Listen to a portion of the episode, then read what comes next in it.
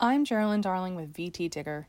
You can support our independent journalism by going to vtdigger.org/donate. Here's a look at Vermont news from Wednesday, December 28th. Erica and Mark Utell's world turned upside down when hurricane force winds tore through Vermont, decimating their Middlebury farm animal sanctuary. Extreme wind gusts blew apart the structures that shelter the 100 rescued farm animals at Kinder Way Farm Sanctuary and a yurt that the family rents out for income.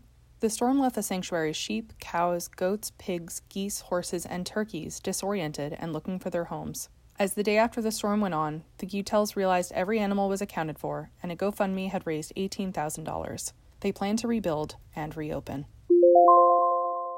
On Christmas Eve, half a dozen Brattleboro Memorial Hospital staff members crowded around a car parked in the hospital's ambulance bay, racking their brains on how to release a barred owl stuck in the grill of their coworker's car. Critical care floating nurse Todd Perry said he was driving to the hospital for the night shift when he saw an owl swoop in front of his car and he heard a loud thump. Assuming the owl had died, he continued driving to work, but when he parked his car and locked it, he noticed the owl's wing move. After Perry pried open the car's grill during a 15 minute rescue mission, the owl was freed and perched on Perry's hand before flying off into the night.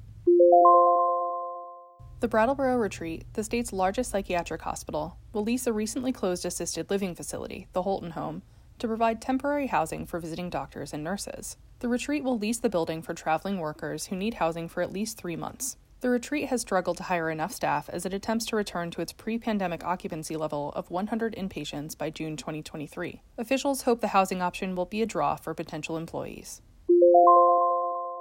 A state trooper was suspended last week amid an investigation into alleged theft from a temporary evidence storage room at the Williston Barracks. Giancarlo DiGenova, a state police trooper since 2009, was placed on paid leave on December 19th. DiGenova had been assigned to the Williston, Middlesex, and Bradford Barracks, as well as the Narcotics Investigation Unit. He makes more than $95,000 per year, according to a state employee salary database. You can find all these stories and more at vtdigger.org.